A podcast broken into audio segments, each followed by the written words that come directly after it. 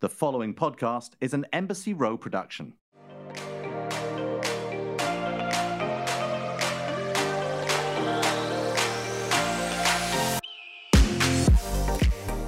Hey everyone, welcome to Scissoring Isn't a Thing. As always, I'm Darren Karp, and I am here with a tech nightmare of a woman named Liz Cully. Liz. I'm not a tech nightmare. First of all, Facebook is naughty and they shut down for the day this week. And that had nothing to do with me. Darren, I have to tell you, I was in the middle of actually posting something for scissoring and I'm like, what is going on? Like, did my Instagram get hacked? And I did. Did you refresh all day long? During the during the downtime like two days a couple Mhm. days ago. Yeah. um yes well the thing is is that because i do interviews in the morning when i get online like my team already knows like everything that's happening. So when i was trying to refresh like first thing in the morning it worked and then everyone's like oh my god instagram's down and then or facebook and then um i saw that it was down but like no i didn't continue to refresh. I'm also like you know me with social media. Like if it's down i kind of say like thank god for a little bit. Like the world can focus on Totally. Like I maybe people could read a book. I don't know. That's I mean, the important. timing was a little interesting though. 60 minutes interview happened. Did you watch that?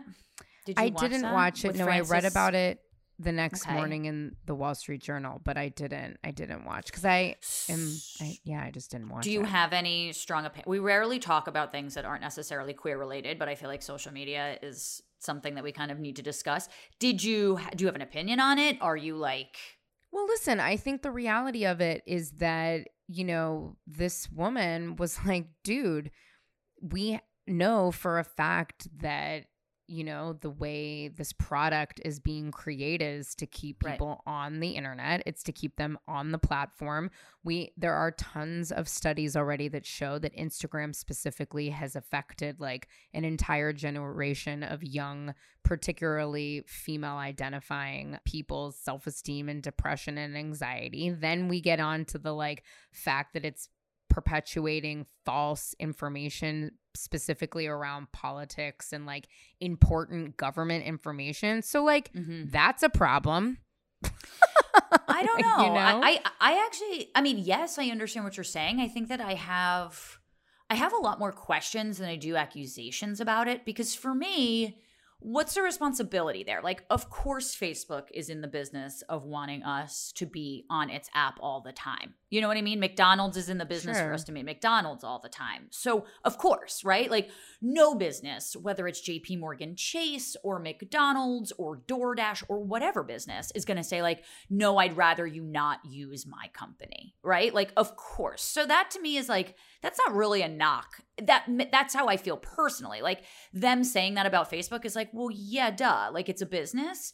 My also other complaint about it is like, I mean, it's horrible that it's affecting girls' self-esteem and boys. You know, I mean, mostly girls, but like people, it's affecting people's self-esteem. That I understand. I just don't really know what a private company's responsibility Well, really is to it. Like, it's a public company. One. And two, yeah, but it's not government run. But it's not government run. I think the issue is that, right, it's not government run, but it's a public company, which means it's ipo right? Eh, yeah, So yeah, but that doesn't have anything to do with rights. But that doesn't have anything to do with rights. No, like but governments also- can't do that because like cable news does that all the time with misinformation Totally, and totally, not but- reporting things. So I don't, I don't really But get how also Facebook went in front is of Congress and said that the platform didn't do that.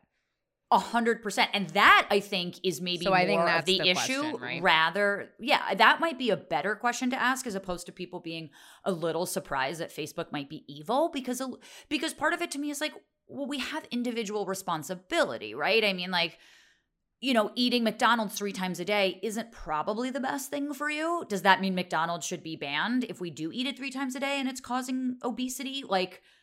I, I don't know. I mean, they're comparing it a lot to the tobacco industry, how the tobacco Right. industry was basically being like, cigarettes are healthy. And like, it's one thing to lie in front of Congress, which I think Mark Zuckerberg needs to be accounted for, but to pretend to be surprised that Facebook was doing this, I feel like is a little like we're not sheep like we all should have like a when you're watching cable news specifically and one could even argue maybe broadcast news but cable news specifically whether it's Tucker Carlson or even Rachel Maddow, I think there has to be a little bit of onus on the viewer to say, like, is this the most accurate information? Are they just telling me something? Maybe I should outsource this to other places. You know, maybe I should have five articles that might say this fact as opposed to just one news source. So the fact that they're kind of spreading information, I mean, they're not forcing you to go on the app which is why I was saying it was a private company versus a public company. IPO, yes. I just meant like if it's not government run, like we have to go to the DMV to get a driver's license. There's no other place Fair. to go to get a driver's right. license, right? So if the DMV is like, we're not going to take gay people to get their driver's license, that's discrimination. But if a private company was like, we don't want this and that, it might be bad, but I don't necessarily think it's against the law to do that because it's not we're not obligated to use those things. And anybody smart would create a different platform and have a lot more accepting in that. Like if if if another app twitter for example which by the yeah. way talk about spreading misinformation could say that like hey we're going to treat the citizens right we have this we have that and get everyone to go over there then facebook would be out of business. Well there you go darren. There's your next business well, yeah, I'm not saying I want to do it. And listen, obviously, like it's horrible what's happening. And I, I'm not denigrating that. I'm just saying, like, what's the what's the solution after having that? You know what I mean? Like, I don't think the government should come in and tell Facebook necessarily how to run, but I think the citizens have a responsibility to themselves to be like, maybe I shouldn't be using Facebook anymore. You know, like maybe this is not. I know. I mean, you know, and that wouldn't be a bad thing. I, well, you know and it's and i think it's this interesting moment right where we talk about the internet we talk about social media obviously you and i are both benefit from both the oh, internet oh, and absolutely. social media and it has democratized information people can have relationships um a la 30 Day Fiance, which by the way, I just watched 30 Day the other way. Wow. 90 really? day or 30 day? Or 90 day, sorry. I was I like, don't know. 30. These people are Woo. Crazy. Which I'm I like, interview those people why are all, the these people meeting dudes from like random ass countries on Facebook. Speaking of, maybe that's what Facebook should get in trouble for. Maybe Facebook should get in trouble for 90 Day Fiance. Let's be real here. Like, like the number one really, reality show on television, we should blame I Facebook for. That's the problem. But yeah, I think, you know what? Well, it'll be interesting to see. I think everyone, I mean, gotta love the memes coming out of a day without Instagram. It was like Leslie Well, Jordan. that was great did yeah, you see like, Leslie Jordan like doing a whole video like I am addicted to Instagram? I mean, by the way, Leslie Jordan, if you're listening, please come on Scissoring isn't a thing. Do you feel addicted to social media? Yeah. Like if you didn't if if if you were like you can have your phone today, but you can only use it as work correspondence. And let's just say that had nothing to do with social media. Like you can have Slack or whatever you do. You can check your email, you can do research, you can have access to the internet, but no like social I media. I found myself checking it. I found myself in the pattern of like checking it is one emails. thing. Do you need it? Do you feel like you need it every day? Mm, no. Okay, well then you're not addicted to it. Like there's people who are like, yeah, they want it up, but I feel like there's people who are like, if they don't have it up, then they're they're not getting that um adrenaline rush or the endorphins I mean, from I was people to like their photos. Listen, I love a fail video. Like I love when people like fall down and run into like those videos on the internet, like fail army. It's oh, like oh, I mean, those are great. I mean, it's my favorite. So I definitely was checking in on that and missing that content in my life. Um, but no, yeah. I mean, I take breaks, but I also like don't. I think I see, to be honest with you, Darren, I see the internet as work too. Like the it's all what? the same. Like I see Instagram, Facebook, Twitter. Like I see it as an extension of work. So, well, of course, I, I just different. meant like, and of course, like I'm not saying that like people don't involved in. it. I'm just saying like there are differences between people using it, I think, appropriately, and like absolutely needing it. Like if Instagram goes down for five di- for five hours, they're like, well, what am I going to do with my day? And I'm like, well, there's plenty of things to do with your day, and right. you know, I think people put a lot of a lot of and I don't know because I'm not a parent and I was thinking about this today with everything coming out. I was like if I had specifically a daughter, but it could be true for a son. I'm not saying anything. It's not really um it's not really so cut and dry, but like would I allow them to have a social media account? What would that look like? At what age would that be appropriate for it? You know, and and that's I think really the question. It's also hide. It's also easy to hide. Excuse me kids doing that nowadays, you know, because every fucking kid has a cell phone. So, like, obviously, it's hard to prevent them from like downloading an app when all of their friends have it. I just right. don't know if we can like blame all the societal problems that we have on depression onto like one app. It feels more nuanced to me. And I think it's taking a little bit of away of individual responsibility. And sometimes I think when you bring the individual into it and having individual responsibility of saying, like, hey, no one's forcing me to go on Facebook 900 times a day, I think it makes you a better, more informed person about your health. Because if everyone's just doing things to you and you have no control of yourself, well, of course you're going to spiral. And I and I'm I'm a big person in individual responsibility in that way if we're not being forced to use that. Do you know what I mean? Yeah, I think a lot of people would disagree with you. I think so. For the purposes of so. this intro of this exciting interview, I'm just gonna let you stick out there with your. I, I, think it's nuanced. I think it's complicated. Yes, I think that's my. A lot of people might not necessarily like look at free will the same way as you do. I think the whole point of this whistleblowing is like her point from what I read, and again, I didn't watch the 60 minutes, was that they are actively trying to make a product addictive. And so that begs the question like, if you are purposefully making something to try and work against somebody's ability to have free will, is that cool? And is that not cool? Not necessarily legal, but like, is that right? And I think that's the difference. Do you know what I mean?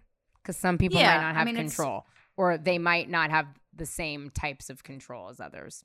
And that's just like what it is. There's a lot of things about like morality clauses and things like that, you know, and you know, morally bankrupt as opposed to anything else, which you know, I think is I think is an interesting point. And I do think in general, having these things come out, I'm not saying that the whistleblower shouldn't have said anything or there shouldn't have been an interview. Don't get me wrong. I think that the best disinfectant is sunlight. The more knowledge the public has about what's going on, the more informed decision that they can make. But sure. once we have the facts, it is a little bit up to the individual to decide like do i eat that? Do i put this drug in my body? Do i get a vaccine? Do i go to a hospital? Do i do this? You know and so there's just a lot of things that like we as individuals need to decide for ourselves and not expect the government to necessarily make those great decisions for us because as we've seen in the past just with the botched, amazing botched communication, even about getting the COVID 19 vaccine, we are where we are because the government completely botched that communication. Totally. As opposed to totally. going to your individual doctor or provider, you know, and that's really what, what it's about. So,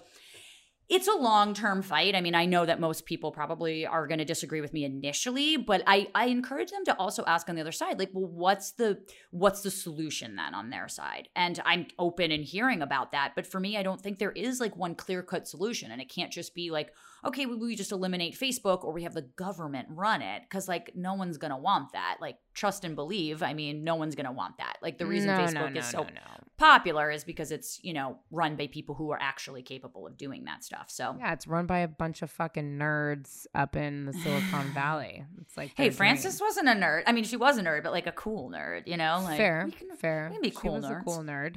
Yeah, she was. Well, the good thing about not being on the internet is that yeah. we've both been going to events and doing things. And our next guest, I met IRL and begged her to be on the show on the roof of a yacht. And here she is. And that is usually how Liz meets people, by the way. And by the way, just before we introduce her, just before we get to the next guest, I wanted to say happy anniversary to you and Rachel. Oh my God. Thanks, Darren.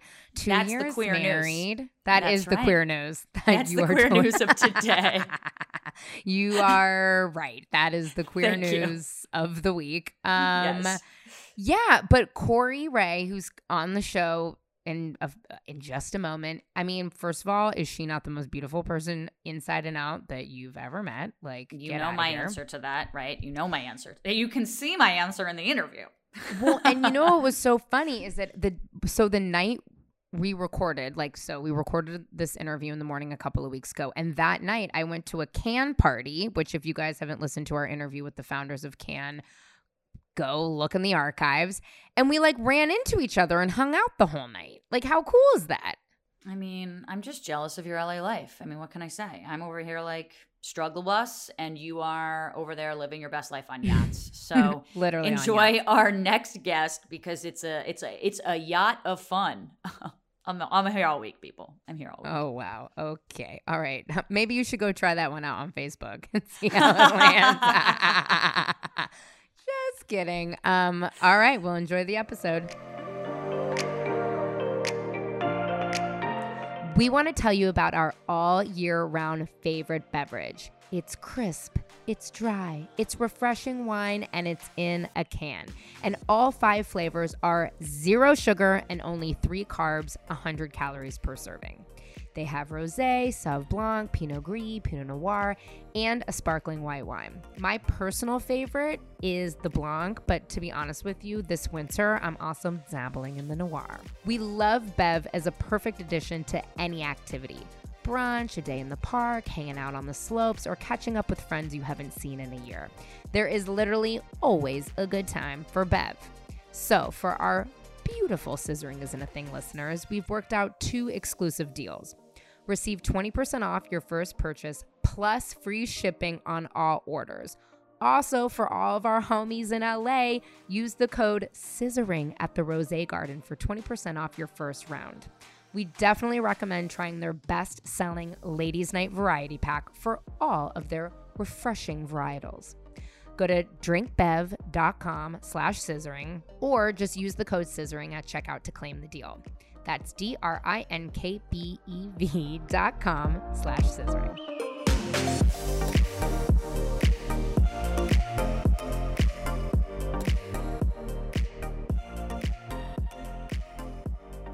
Well, without further ado, I really want to introduce our first guest and get right into her bio for the listeners. Just so you know, one week ago, well, actually, one week ago tomorrow, I ran up on a yacht to this person This is like Liz Cully cold emailing in the person. wild now. That's what, right in the wild. This is Liz Cully in the wild at her and finest. just setting the because scene. you know i think some of our listeners know the dynamic with my wife who like never goes out to any of these things and is a very Yes. low-key person i was like do i do it? Do i not do it? Do i go up? Do i say what do i do? What do i she's like you're being so fucking weird. Just go. You you are a nerd. You don't care. You have no ego. Go tell this person how much you love them. So today we have corey rae on the show yes, Corey is an activist, yes. a model, a storyteller, and the world's first openly transgendered prom queen, which I'm excited to get into.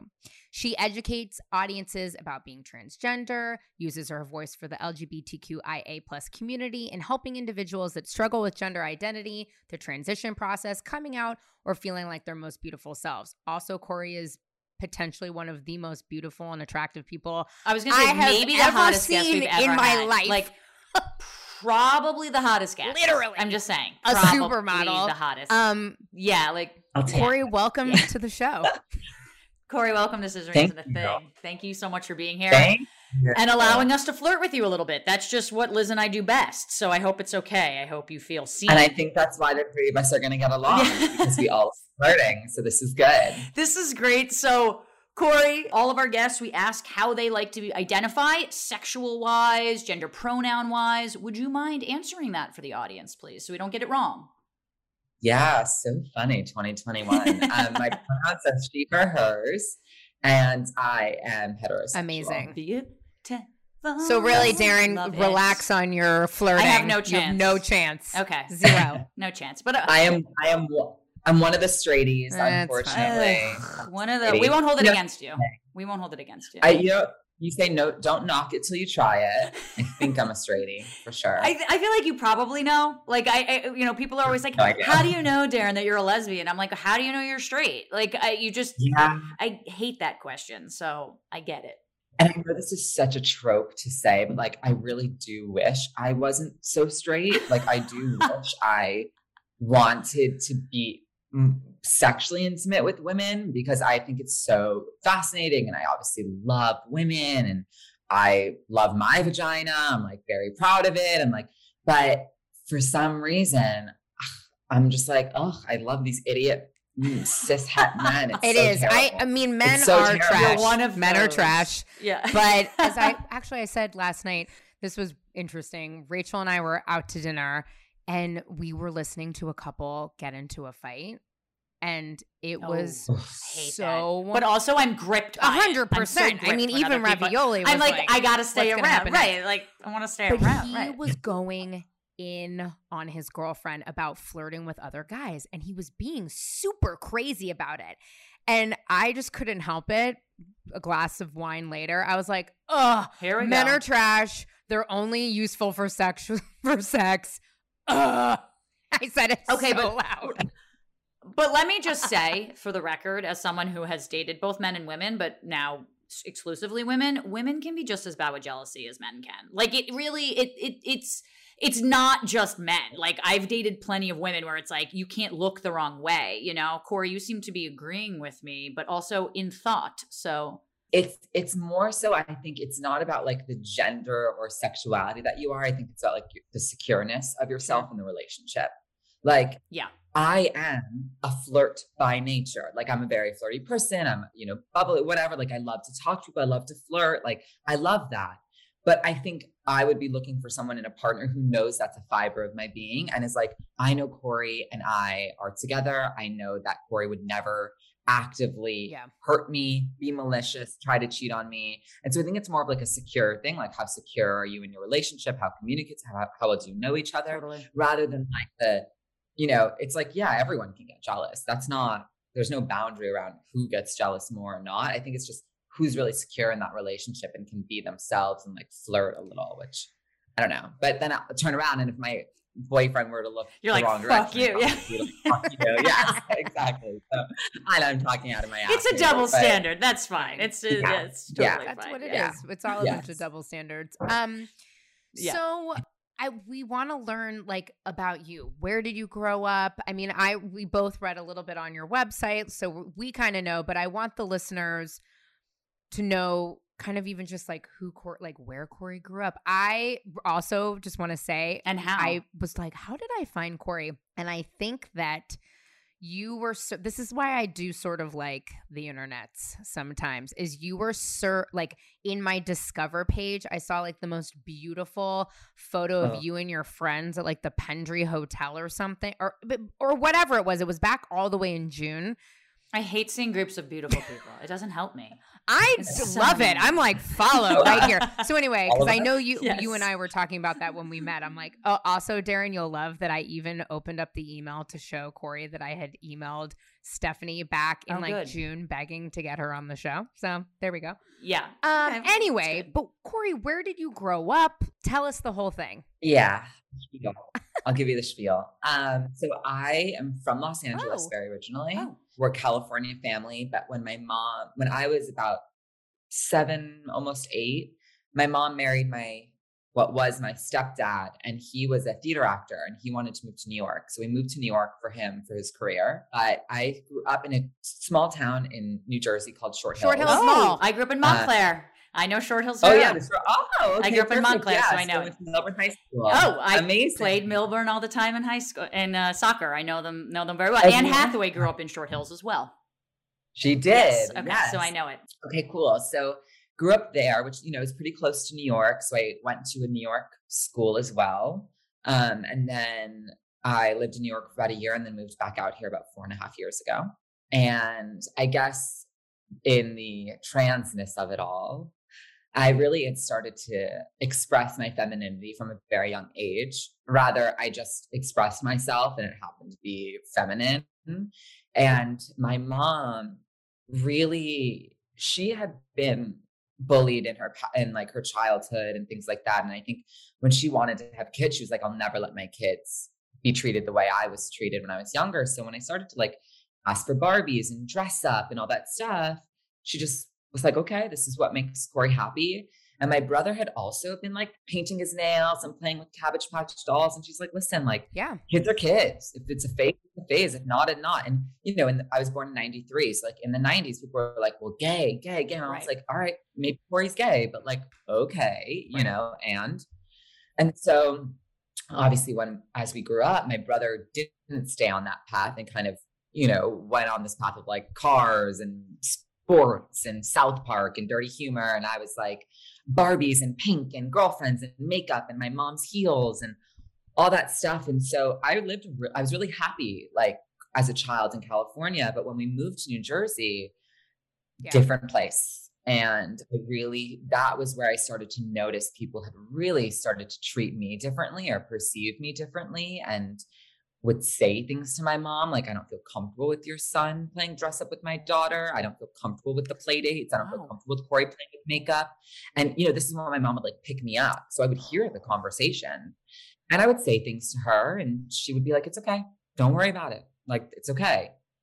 And so i knew that something was sure. different so to speak about me in relation to the other kids in my class and so i kind of started to hide that part of me and when I went to middle school and I learned the term gay, I just didn't identify with it. I really felt like a girl. And I kept praying. I was like, please, God, let me wake up with a vagina, please. Because I, I thought vagina right. meant woman, uh, which all these years later, I now know that genitals have nothing to do with that.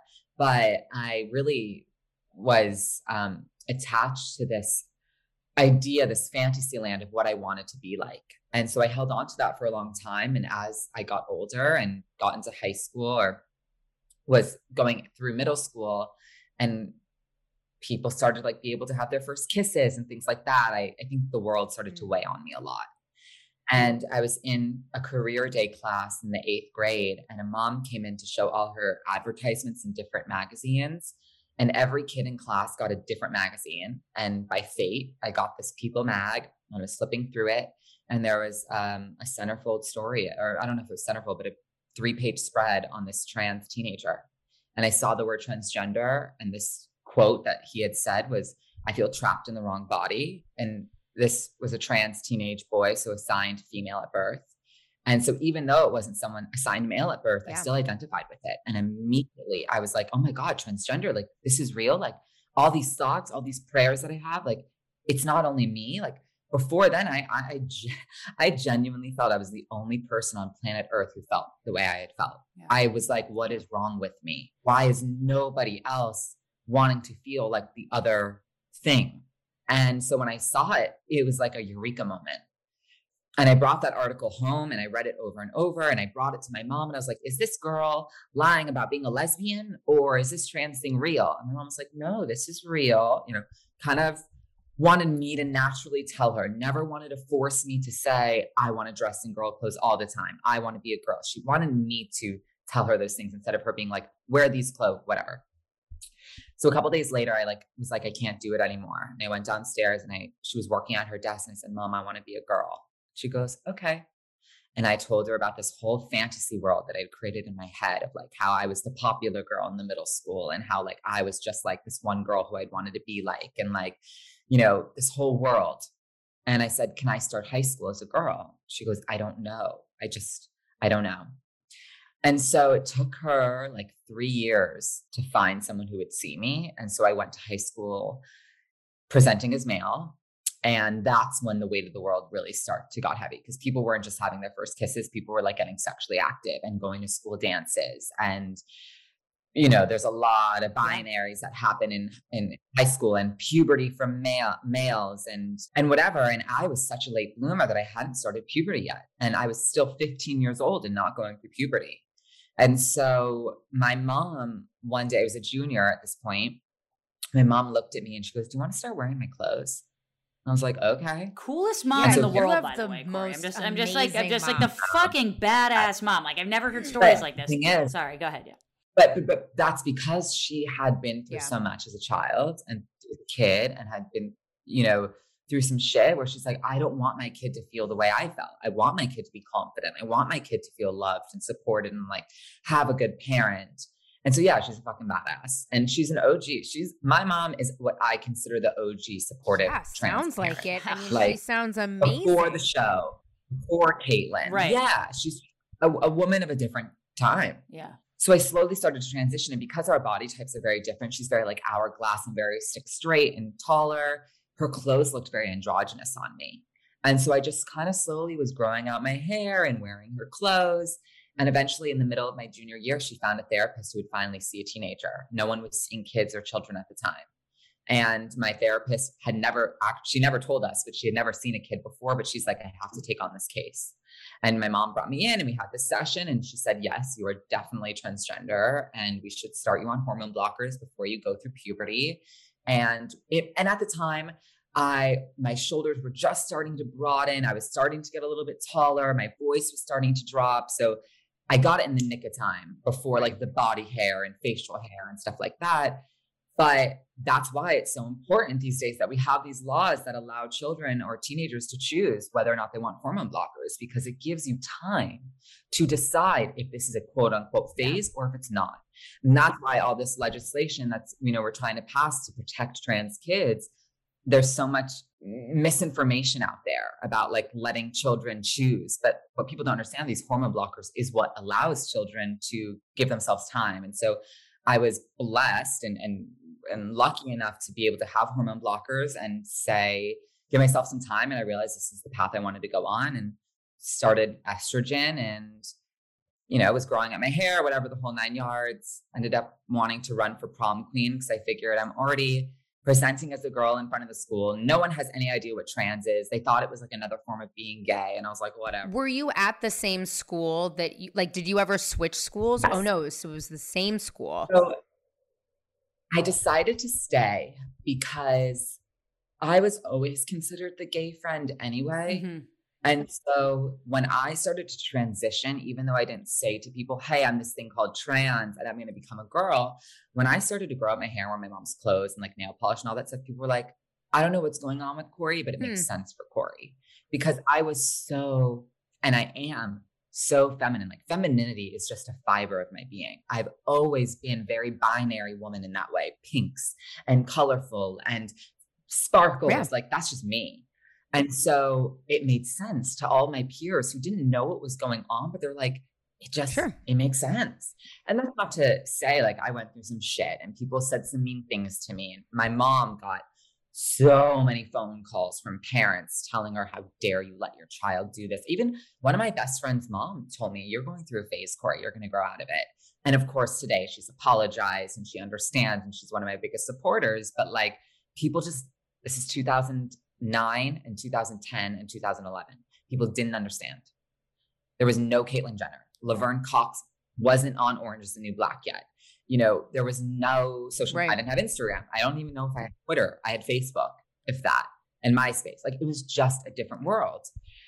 And so I was like, fuck it. I've already decided to like transition in front of these people. And I seemed to be accepted enough. Like the girls had my back and the, the boys knew that they couldn't say shit to me because then the girls wouldn't make out with them at parties. So I had like my little leeway. And I was like, I've always idolized these 90s blonde underdog stories and they always become the prom queen so why not try and i ran and whether or not people voted me as a joke or because they loved me i won so fuck the haters and um, yeah and i won prom queen and i had assumed at the time i was the first but you know i didn't know and we had already planned that i wanted to go off to college living stealth so I didn't want this in the news. A lot of outlets came over in high school to talk about it. And we kind of were like, please, we don't want any press around this, you know, because I wanted to go off to college and live without anyone knowing I was trans because I wanted to be treated as like a sure. normal girl. Sure. So to and so whatever, went through high school, graduated, and then I yeah, I lived four years of college stealth. So I for anyone listening who doesn't know what stealth really means, it means that I didn't disclose, so to speak, that I had transitioned. So my boyfriend did not know. My college friends did not know. People, when I had jobs, they did not know. After I graduated high school and Caitlyn had already came out, I worked a year in New York without people knowing. And uh, that weight of the world really weighed heavily on me because I kept my high school friends separate from my college friends. Mm. And I'm a connector. I love connecting people. I love having worlds collide. And it was hard for me to balance this world of like people really don't know and if they think you know or thought maybe when they met me because of my voice it's uh, it's been past their head for years you know they're not think actively thinking every day corey might be trans right. you know so it's like these worlds were just it was a lot and yeah. i was like 21 you know? A lot.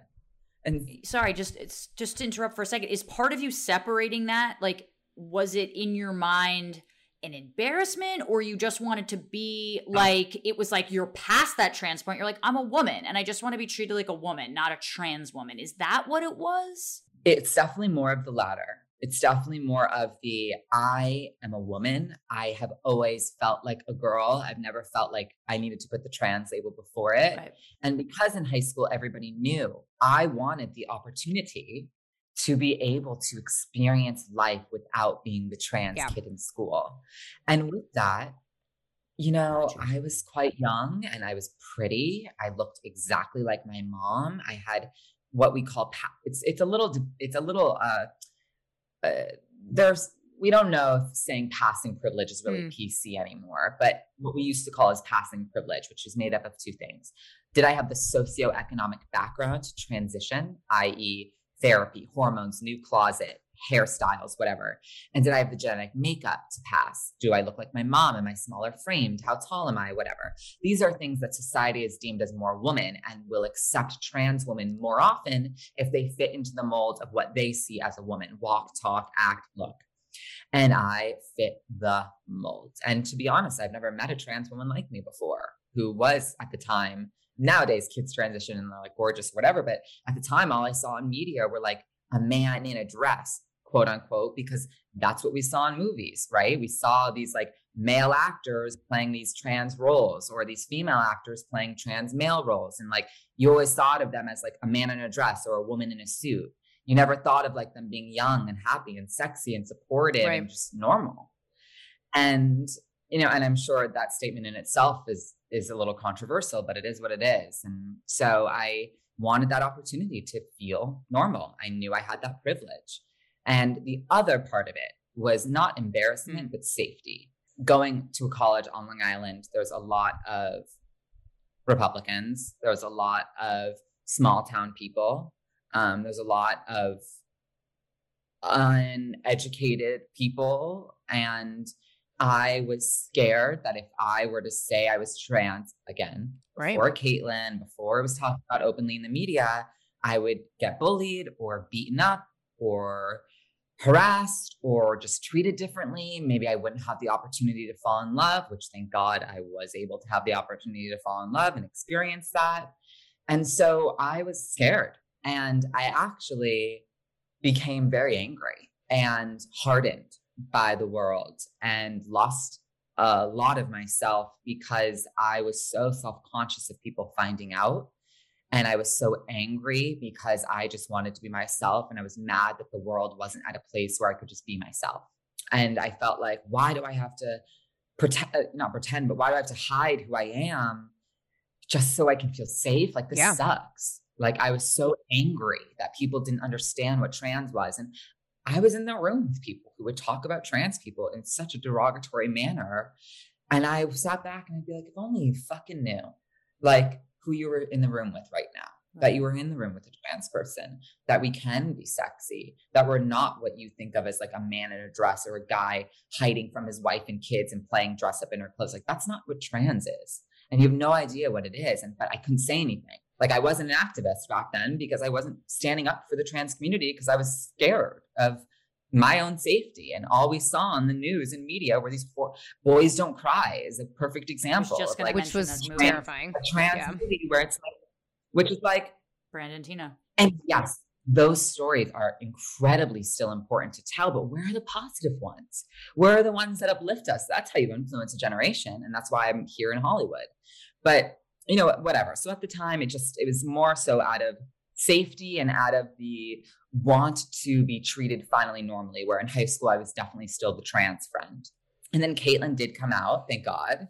And it gave me the confidence to want to come out too, but also to tell people listen, Caitlyn is a very stigmatized version of what it means to be transgender still. She has a ton of privilege. She isn't what I would think of as the best representation of, of a modern transgender woman.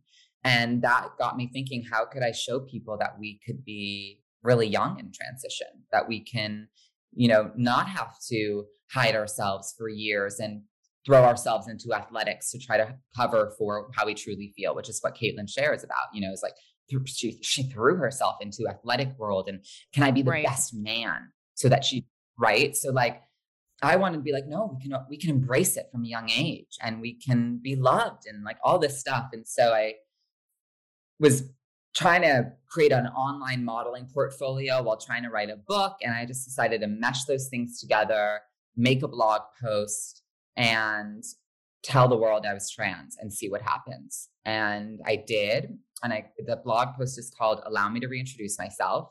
And that was the first time I openly told everyone that I was trans in five years. And how old were you at that time? It was just after my 22nd or 23rd birthday. Okay. 22nd, maybe. Yeah. Yeah. Wow. Um, or no, no, 23rd, maybe. It's a year. I don't know. Yeah. 23rd birthday.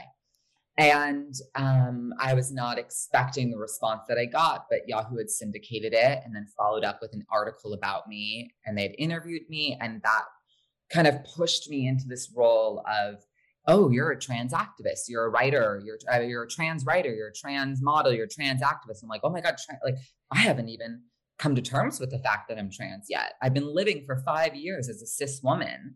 I I I need my time and I felt a lot of pressure to follow up with blog posts. You know, I didn't have a team behind me at this time. I didn't I didn't know what I was doing. I had no idea we'd get like a hundred thousand reads. I thought like right. you know, 20 people would read it. Right. And so I, you know, I just wanted to get the world, the weight off of the world off my back. And so it kind of threw me into this role, which I am so grateful for because my life took such a turn for the best. But it's been an interesting journey for me because I've had to learn how to assimilate myself into the LGBTQI plus community, where I felt like for so many years I had I had someone I had told before I came out, a professor of mine, who told me, "Do not come out. Uh, trans women will hate you." Well, I was that's a question that I was going to ask is like yeah. when was the first time you ever met another trans mm. woman that you were aware of? And and did you share that you were also trans? Trans woman or trans person? Ooh. Either, I yeah, guess. Either. Good okay. question. Either. Anyone. The first trans person I had met was a trans man. And he I met him because my therapist said, before we start you on hormones, I would like for you to meet another trans person. And I had to go to like a group for LGBTQI plus people. I didn't relate to anybody.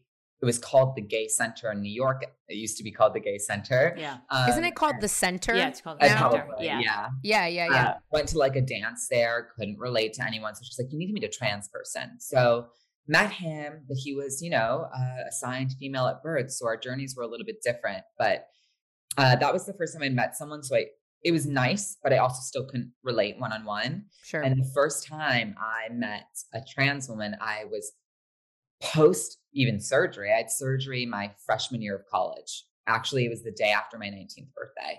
Wow. So just after my freshman year.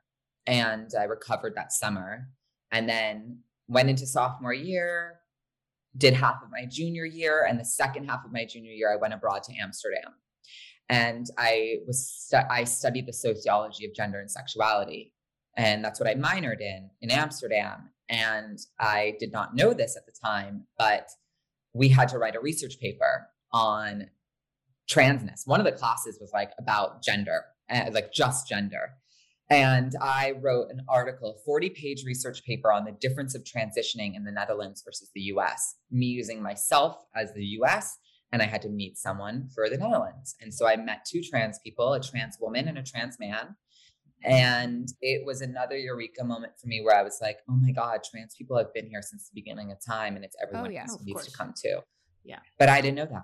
I still thought I was a rarity. I didn't know a lot of people could be trans. I thought maybe it was just some people. I did not realize how embedded in mankind it had really been, humankind, I should say, to the fact where there's like Aztec, Incas, Mayan, you know rituals there's mummies that were like you know the DNA or whatever it might have been more male but female burial styles. I mean, there's so much there's so much evidence of transness. I mean, two spirit and intersex and all these things and all these different ancient Chinese civilizations, you know, like had oh, yeah. So America can't.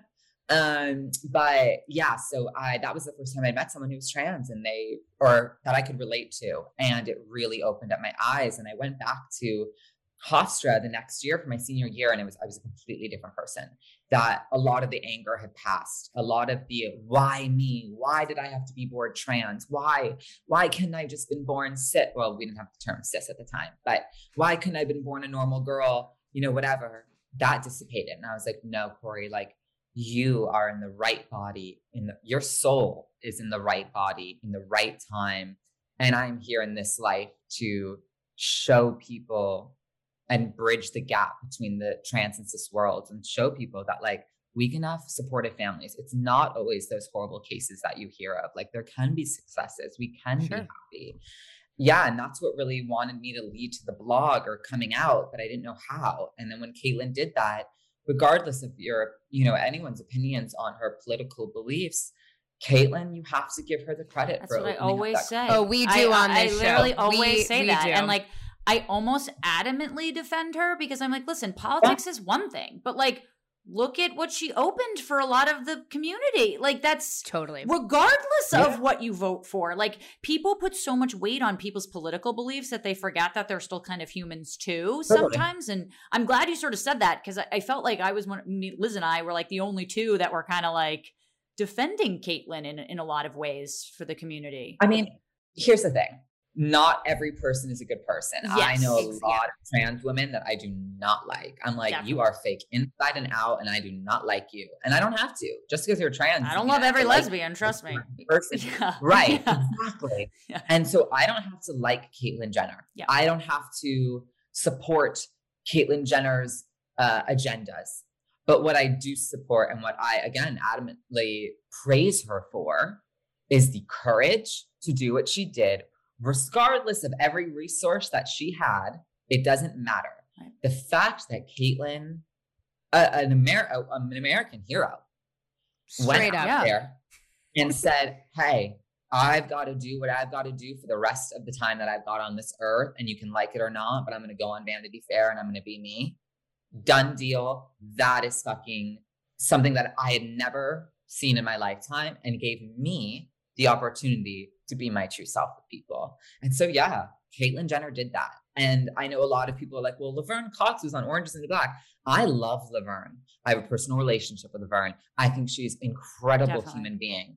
But unfortunately, Laverne Cox isn't the superstar of a Kardashian Jenner. or an Sorry. Olympi- or an Olympian of a decathlon, Right. which is like the epitome of masculinity. Like Literally. you know, I mean, it, so it is a different type of thing. I mean, regardless of sort of privilege, it's like sometimes I get a little annoyed when people are like, "Well, they're privileged to say that." I'm like, "Yeah, but what's the reverse? Like they have the privilege and they do nothing? Like I don't know if that's good either. That doesn't seem right to me." And that's exactly why I do what I do. I am taking the privilege, and I know, and I check my privilege all the fucking time. Excuse me, I don't know if I can curse, but like whatever. no, Um, you can fucking curse. good. We're from Jersey. Oh, Um, you can fuck away. Um, so I am hyper aware of my privilege as a white woman, as a blonde person, as a trans woman who's smaller framed, as a trans woman who's been supported, whatever. And I am using that privilege as fuel to show people you don't have to be me. Right. And I don't want people all the time. And it breaks, it breaks my heart. And it's really hard to even talk about. But like so many people will be like, I just want to be you, or I just want to look like you, or I, I, uh, I hope one day I can be somewhat as pretty as you. I'm like, don't try to be me. Don't try to be anyone but yourself. Like there's no one transness. You don't need to be short to pass or or to be accepted or to be validated as a as a person. Like I don't want you to feel like you need to get facial feminization surgery so that you can feel you know, like you can be accepted. Like, I want you to be you. I want you to be okay with yourself and happy with yourself and know that, like, being trans is so fucking beautiful. Like, yeah. how cool is it that we are Yes. these people on earth right now who are who are going against everything that has been embedded in our culture for the past couple hundred years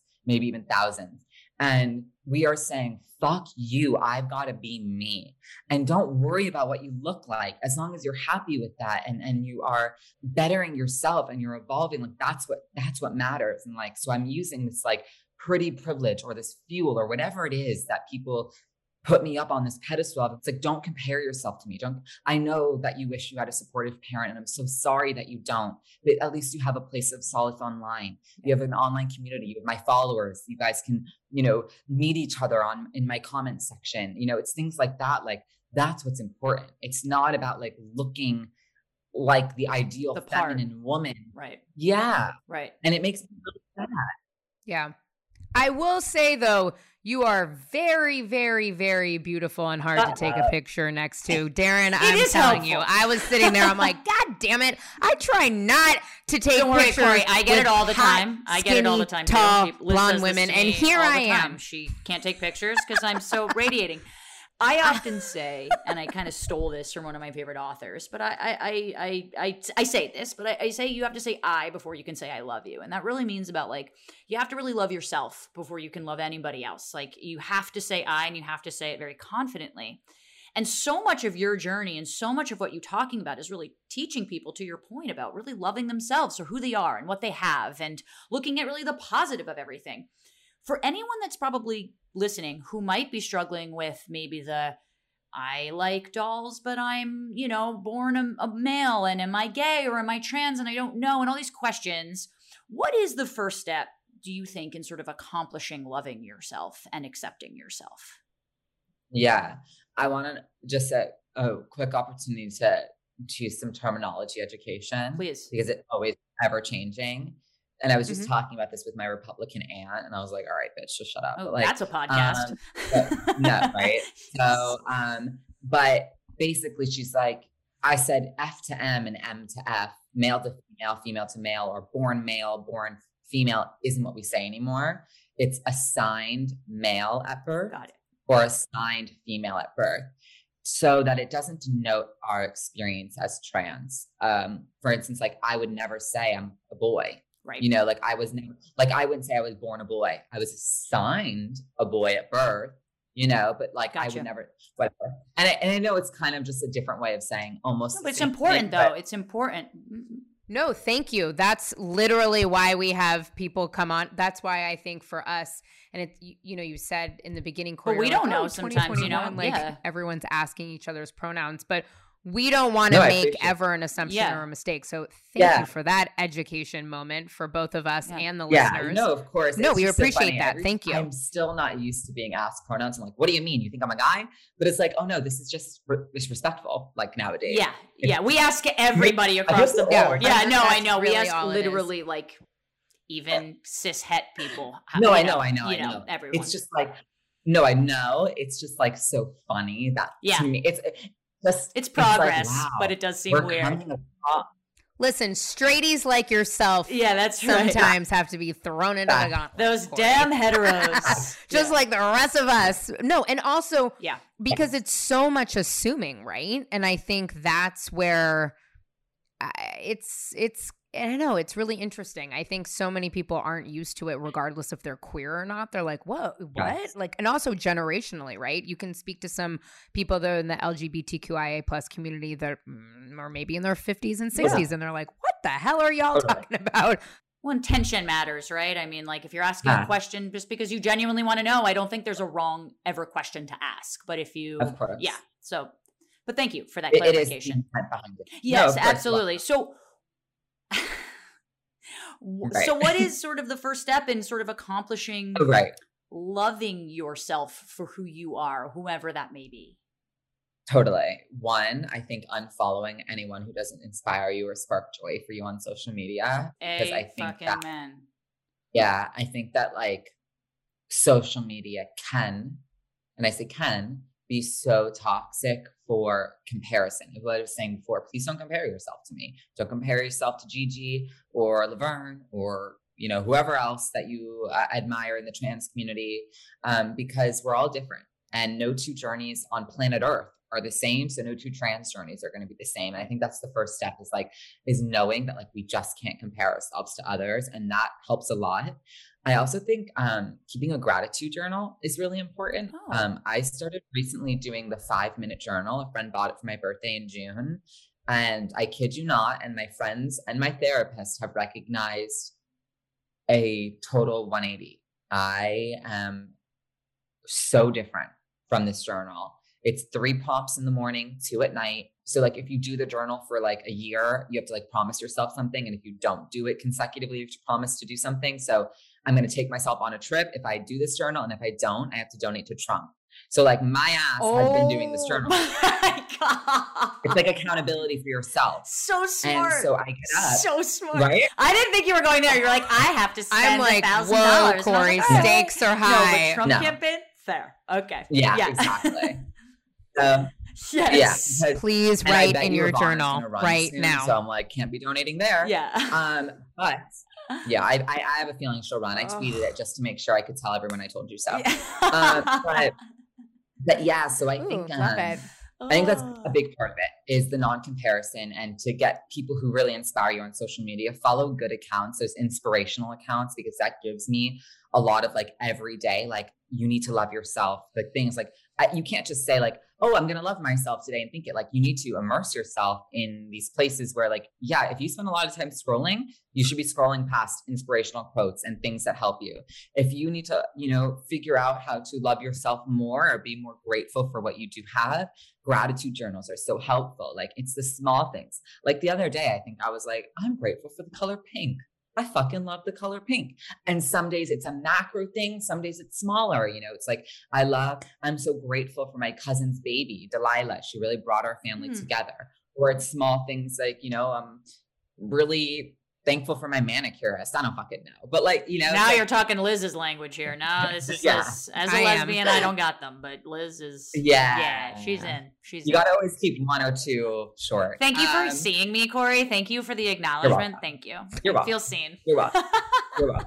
Oh my god, you Um, girls! but- I don't want to hear yeah. it from you so too. anyway, I think that gratitude journals are super helpful, and I think also along with the online communities, it's it's the people that you surround yourself with. People who you have to find people, and this takes time, but like people who really believe in you, people who love you for you. Because I think part of me loving me was one, I was like, fuck these haters, I'm gonna love myself. But two, I had that support from my, I had the initial support of my mom and even my dad, who I don't even talk to.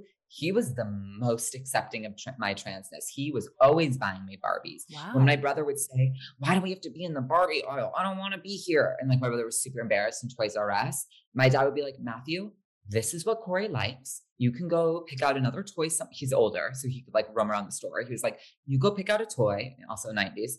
You go pick out this another toy, and I'm gonna be with Corey in the Barbie aisle. And that was that. And so, like, even my dad, who is a piece of fucking shit, the one, the one good thing that he did right was accepting me for me. And because I had that security, I could, lo- I knew I could love myself, and that's really important. So find digital communities, get a, get a, uh, you don't even have to go buy one. Get loose leaf paper and make write a prompt yourself on gratitude, and then also surrounding yourself with good people. Like you can't do it alone. You really can't. Like I would, I don't think I would be as self-loving, if that's a thing, as I would be if I if I didn't have friends who love me unconditionally. And then when I came out to them, they were like, okay, we love you. You know, if I didn't have my boy ex-boyfriend who said, that doesn't change anything for me. You know, like if without that unconditional love and support, I probably would not be as confident and as self-loving as I am. So it's it's yes, your inner work, but it's also surrounding yourself with good fucking people, Right. which is hard. and even Easier said than done. But even if you have a shitty family, even if you have a family that doesn't accept, you get to choose your family in a lot of these communities, which is great. You know, queer communities, it's like it's our chosen family, and that sometimes is even more powerful than the blood you came from. So, Absolutely. and there's all of us out there, yeah. Uh, although I don't time. like this app anymore because I felt it was super toxic, Clubhouse, there are ways to find really good communities. I ran a trans group every week called Trans Talk. It was on Tuesdays. And it was a place for trans people to come and feel support and share their stories, as well as cis people coming and asking questions and show their support, which really I should start that back up again. It was so wonderful. I did it for like two months, but it became outside of my group, became very toxic, that app. Yeah. yeah, but- Clubhouse But there's is like pockets. there's mm, pockets. Darren and I were pockets. dabbling, and then basically what but I'm there's saying pockets is, of if it's not your family, if it's not your church, if it's not your temple, if it's not your school system, if you need online communities, go to social medias where you know that there are going to be some good communities. There are definitely some LGBTQIA groups on Clubhouse and Facebook and Instagram and all that stuff. So just seek it out, even if it's not totally in person. I love you. I love it. Sorry. Oh, Well- sorry. Excuse me. She's dating me now. Back off, my girl. Sorry. Back I'm off. okay, I'm okay with both. Yeah, Like, listen, double- just like you know, we know Blonde you're a hetero, brunette. but like it doesn't like like it's, pretend we're in college. I mean, you're a lesbian until Okay. graduation. You know, I'm like, just like we can Okay. share something to think about. purses. Corey. Done Okay, deal. something to think about. Fun deal. Yes, Well, Corey, we like to wrap up our interviews with a lighthearted little game. fun Yes. Back and forth No game, answer. rapid fire, Yes. lighthearted Uh-huh. game of uh, scissor me this. What do you think if you were to name like the worst possible prom outfit? What would that look like on a person? What is the worst Wait. prom outfit? Um, and I'll call myself out on this something black and anything that is too, because I wore black to my first prom. Um, and I just think you should go on, go colorful. Yeah. So one, using black, but also um, I think anything too frilly for prom. Like, don't go frilly, go sleek, go sexy, Mm. go like cool. Like cutouts are hot, but like the frilly and the big poofy like dresses, I'm like, these are still happening. Like people are still, it's so 2010. Uh, Very Yeah. Jessica throwback. I do. McClintock vibe for anybody who knows what Yeah. I'm talking about. Okay, since we met on a yacht, which was casual, which do you prefer, edibles or Ugh. okay, flower? this is going to really determine if we're going to date, Corey. Okay. Obviously, there's nothing like a joint. They, There's just nothing else. this is why like. Corey and I are fu- like, just date me already. I mean, it's just like ridiculous. Hey, it just. hey. Um, but I have been on the edible train recently because it doesn't make me my throat feel as shitty and also better for your skin as I'm nearing 30. I'm like, hmm. But if I had to choose, I'm gonna choose flower. Like there's nothing like a joint, there's nothing like a bong hit. Like you just get it's a different type of high. It's a different and I high. love it. yeah, nothing, a- nothing like a joint. Um, love it. Yeah. th- name three items you cannot live without. lip balm, mascara, and three items lip balm, mascara, and a mirror. That's fair for the first two to be applied appropriately. That's fucking Wow. awesome. Okay, got you there. What is the most epic song to get ready oh, to? fuck. So many. Anything Dua Lipa or Britney or Kim Petras um, really amp you up. Also. I've been on a huge disclosure um, train recently. Hell yeah. I'm a big EDM person. And disclosure, I've been getting ready to recently. I'm like, this is fun. This is like a good, like, I'm getting ready. I'm going out. Like, and it's not total pop music. So anything like that. Love that answer. Okay, last one for me. Oh, I have a better answer. Oh, go. Perfect Okay. Day by Hoku. It's what I make my bed to every morning. And it's the, you know, the song um that that intros to Legally Blonde. Perfect Day. So I make Yes. my bed to it every morning. So that's like my getting ready song, I guess. Talk about loving yourself. I love this. Last one for me. Limo or party bus? Where are we going? We're gonna go to prom. I'm taking you to prom, Corey. This is me asking you to prom, and we're going to prom. What am I picking you up in? Let's classic 90s limo. Come on. yeah, Classic come 90s. on. We can see. We can get agree. lift, lift up out of the windows and like Yeah, yes, yes, exactly. yes. Exactly. I know. Where, I know. Yes. Okay.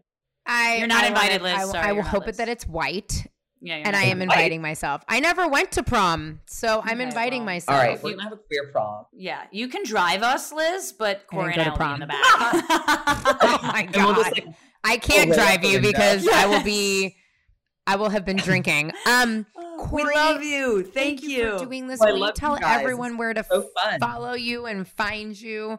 Where can everybody Yes, follow um, you? So you can find me on Instagram and probably Twitter and Facebook at I'm Corey Rae, TikTok at Corey Rae, um, and my website, CoreyRae.com. I love I love it. And you can find us just I may know, yeah, just the, two, of us in a limo by there is to ourselves. Darren is um, at Carpe Darren. I am at Listen to Liz, and the podcast is at SIAT Podcast.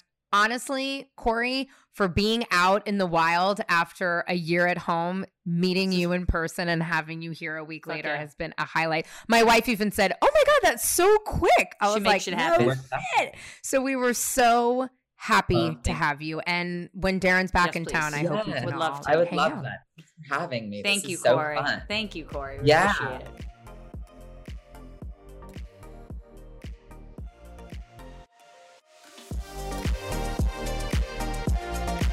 Scissoring Isn't a Thing is a production of Embassy Row. Our executive producer is Sarni Rogers. This episode was produced by Alexa Machia and Anna Marie Johnson. You can follow us on Instagram and Twitter at SIAT Podcast. See you next Tuesday.